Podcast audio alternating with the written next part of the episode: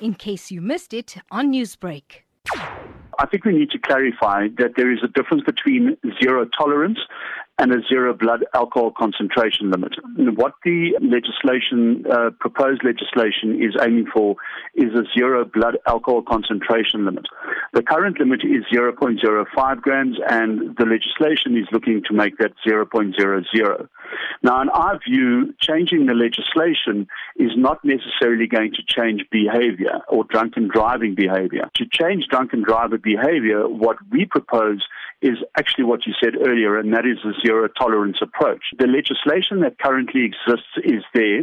We feel that it needs to be implemented and enforced properly. And at the moment, we don't believe that that is the case. We also believe that if uh, people are caught for drunken driving, they need to be dealt with harshly through the prosecutorial system. We don't think that that is happening. The laws are there at the moment. They need to be implemented and they need to be enforced. Changing the legislation, we don't think is going to make a huge difference. It's going to be ineffective. People who want to drink and drive are still going to do that, and they're going to do that because they don't believe that there are any negative consequences to that behavior.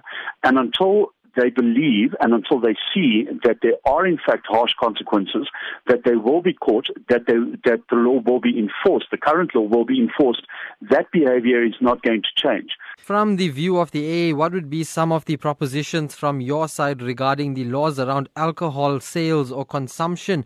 The two things that we think are absolutely vital. The first is you need proper enforcement of the existing laws before you start tinkering with the legislation, as is the case now.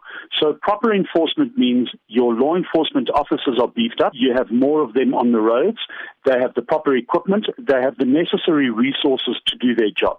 The second part of that is that obviously uh, the courts must deal harshly with offenders, and they must be seen to, to be dealing harshly with offenders. The other part of the argument is education, and we need much more intensive, across the board road safety education, where children from a young age are taught about road safety generally, about the dangers of drunken driving, about the dangers of distracted driving. Um, we need education on pedestrian safety. Pedestrians make up 40% of all our annual road deaths. We need education uh, for pedestrians and for drivers to teach them that pedestrians are on the road. This is what you need to look for. So there is a huge demand for proper education, education, education. Layton, you're talking about education for people to actually realize that they can't drink and drive and that they need to understand the regulations governing all of this.